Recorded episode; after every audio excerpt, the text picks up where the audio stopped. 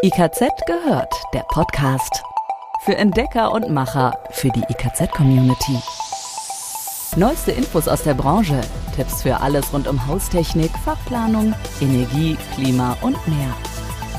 IKZ, schon gehört? Herzlich willkommen zu IKZ gehört mit einer neuen Ausgabe. Mit dabei sind Dirk und Andrea aus dem IKZ Podcast Team. Schönen guten Tag. Wir versorgen Sie regelmäßig mit den wichtigsten Infos rund um Haustechnik, Energie, Klima, Fachplanung und mehr. Alle hier im Podcast genannten Links und Quellen finden Sie wie immer in den Notizen für die jeweilige Folge, also in den Show Notes von IKZ gehört. Und natürlich zum Nachlesen in unseren Fachmagazinen. Und das hier sind unsere Themen für heute im Überblick. Ob Gartenbewässerung zum Wäschewaschen oder für die WC-Spülung, die Nutzung von Regenwasser entlastet die Umwelt und schont den Geldbeutel. Bei der Planung und Umsetzung einer Regenwassernutzungsanlage sind allerdings einige grundsätzliche Aspekte zu beachten. Welche das sind, erklären wir in dieser Folge von IKZ gehört. Klassische wasserführende Flächenheiz- und Kühlsysteme lassen sich oft im Altbau nicht einsetzen. Vielleicht, weil die erforderliche Konstruktionshöhe nicht zur Verfügung steht oder bei Holzbalkendecken Statikprobleme entstehen können. Viele Anbieter haben daher spezielle Systeme im Sortiment, die leichter sind und dünner aufgebaut werden können. Wir sprechen über diese Lösungen gleich. Und wir kommen jetzt zu den Planungs- und Ausführungsaspekten für Regenwasseranlagen. Die gesetzlichen Bestimmungen zur Genehmigung von Regenwasseranlagen unterscheiden sich von Region zu Region. Allgemeingültig ist, dass die Nutzung einer Regenwasseranlage dem Gesundheitsamt und dem Wasserversorger oder der Gemeinde angezeigt werden muss. Die Trinkwasserverordnung schreibt dann vor, wie Regenwasser genutzt werden darf. So muss für das Nachfüllen der Regenwassertanks eine spezielle Sicherungseinrichtung, ein sogenannter freier Auslauf, vorhanden sein. Damit wird verhindert, dass sich Regenwasser und Trinkwasser vermischen können. Außerdem sind zwei voneinander getrennte Leitungsnetze erforderlich, bei denen die Leitungen unterschiedlich farbig zu kennzeichnen sind. Die Wassertanks werden für gewöhnlich im Erdreich des Gartens installiert. Wenn das nicht möglich ist, können sie auch oberirdisch, zum Beispiel im Keller, aufgestellt werden. Entscheidend ist eine kühle und dunkle Lagerung des Wassers, da Wärme und Licht die Entstehung von Algen oder anderen Mikroorganismen begünstigen können. Für die Rohrleitungen ist eine Einbautiefe von 60 bis 100 Zentimeter unter der Erde vorgegeben, um im Winter Frostschäden am Regenwassersystem zu vermeiden. Von den Gegebenheiten des Grundstücks und eventuellen Genehmigungsverfahren ist dann abhängig, welche Art von Tank genutzt werden kann. Oberirdisch oder unterirdisch, Flachtank oder Erdtank, Kunststofftank oder Betonzisterne. Für jede Anforderung gibt es die geeignete Lösung. Es entscheidet der Einzelfall. Da der Preis für einen Tank nicht unbedingt proportional zur Größe ausfällt, sollte man diesen im Rahmen der Möglichkeiten und der gesetzlichen Bestimmungen lieber etwas größer wählen. Bei heftigen Regenfällen eine Platzreserve im Tank zu haben, kann durchaus Vorteile haben. Um die benötigte Größe des Regenspeichers zu ermitteln, gilt es im ersten Schritt, den Netto-Regenertrag zu ermitteln. Die Formel dafür lautet Grundfläche des Hauses plus Dachüberstand mal Jahresniederschlag mal Ertragsbeiwert. Der Jahresniederschlag kann übrigens bei der Gemeinde angefragt werden. Der Ertragsbeiwert ist abhängig vom Dachmaterial. Bei glasierten Tonziegeln beträgt er 0,9 und bei Beton 0,7. Multipliziert man diesen mit dem hydraulischen Filterwirkungsgrad, den liefert der Filterhersteller, erhält man den Netto-Regenertrag. Es bedarf also eines gewissen Aufwands, um den Nettoertrag zu ermitteln. Im zweiten Schritt wird der erforderliche Wasserbedarf ermittelt. Der Wasserbedarf ist in Privathaushalten abhängig von der Anzahl der Personen im Haushalt. Pro Person fallen im Jahr durchschnittlich 13.500 Liter für WC-Nutzung, 1000 Liter zum Putzen oder Autowaschen und 5000 Liter für eine Waschmaschine an.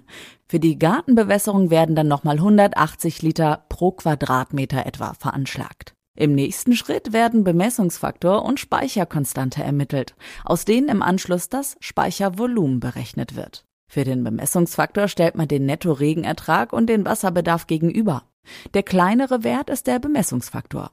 Die Speicherkonstante berücksichtigt den Wasserbedarf, um eine Trockenperiode zu berücksichtigen. Rechnet man beispielsweise im Sommer mit einer Trockenperiode von 30 Tagen, ergibt sich die Speicherkonstante 30 durch 365, also gleich 0,08.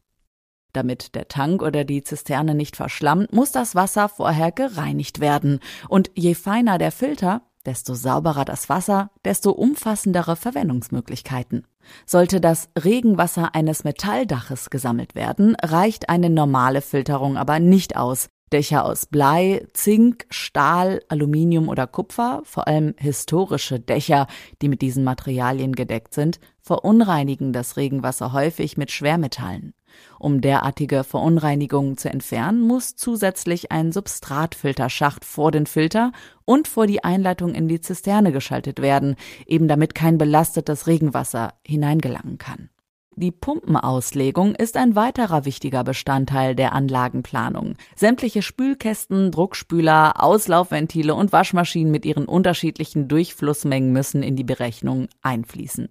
Bei Mehrfamilienhäusern oder Situationen, in denen viele Verbraucher gleichzeitig die Anlage nutzen, ist eine Doppelpumpenanlage zu bevorzugen. Damit wird die Ausfallsicherheit der Anlage erhöht. Nachrüstung von Flächenheizkörpern im Gebäudebestand. Die Flächenheizung ist in neuen Gebäude Standard. Sie bietet sich aber auch für die Installation im Gebäudebestand an, zumal die energetische Sanierung mit Flächenheizsystemen durch verschiedene Förderprogramme vom Staat finanziell gefördert wird.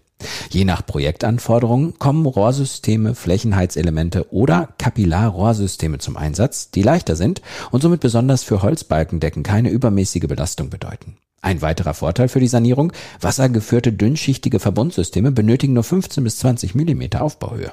Um die Anforderungen an Funktion und Wohnkomfort zu erfüllen, müssen bei der Planung und Ausführung der Flächenheizung allerdings einige Aspekte beachtet werden. Ein wichtiger Punkt ist die Wärme- und Trittschalldämmung. Sie ist unerlässlich für den wirtschaftlichen und komfortablen Betrieb.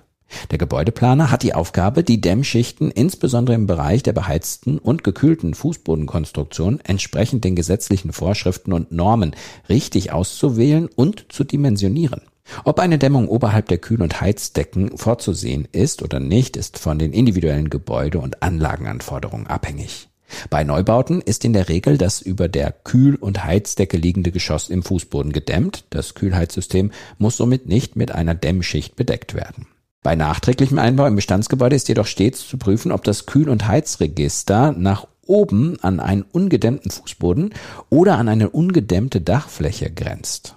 Um eine unerwünschte Leistungsabgabe oder Verluste an die darüber liegenden Räume zu vermeiden, kann eine Dämmauflage entweder direkt auf dem Heizkühlregister aufgelegt oder an der Rohrdecke befestigt werden. Wichtig ist auch die richtige Hydraulik und Regelung von Flächenheiz- und Kühlsystemen. Dazu stehen verschiedene Technologien zur Verfügung. Je nach Anforderungen und Randbedingungen kann ausschließlich geheizt oder ausschließlich gekühlt werden. Eine zentrale Umschaltung ermöglicht den Heiz- oder Kühlbetrieb mit demselben System. Man spricht hier von einem Zweileitersystem. Aber auch das zeitgleiche individuelle Heizen und Kühlen einzelner Räume ist denkbar. Dazu braucht es ein sogenanntes Vierleitersystem. Welches Konzept auch immer zum Einsatz kommt, wichtig ist in allen Fällen eine optimale Regelung der Raumtemperatur sowie der hydraulische Abgleich des Systems. Der hydraulische Abgleich ist für die Flächenheizung von besonderer Wichtigkeit. Stellt er doch einen einwandfreien und effizienten Betrieb der Heizungsanlage sicher. Es ist dafür verantwortlich, dass die richtigen Wassermengen in den einzelnen Räumen bedarfsgerecht verfügbar sind. Auch störende Geräusche, die vorwiegend dann entstehen, wenn man Fehlverhalten der Heizungsanlage mit den falschen Maßnahmen zu beheben versucht, werden vermieden. Zudem erhöht der hydraulische Abgleich den Komfort. Für heute war es das erst einmal mit den Neuigkeiten aus dem IKZ gehört Podcast-Team. Bleiben Sie uns treu, wir halten Sie auch weiterhin auf dem Laufenden. Sie wissen, bei uns hören Sie immer das Neueste rund um Haustechnik, Energie, Klima, Fachplanung und mehr. Bis zur nächsten Folge. Bis dann. IKZ gehört. Jetzt reinklicken und noch mehr entdecken. www.ikz-select.de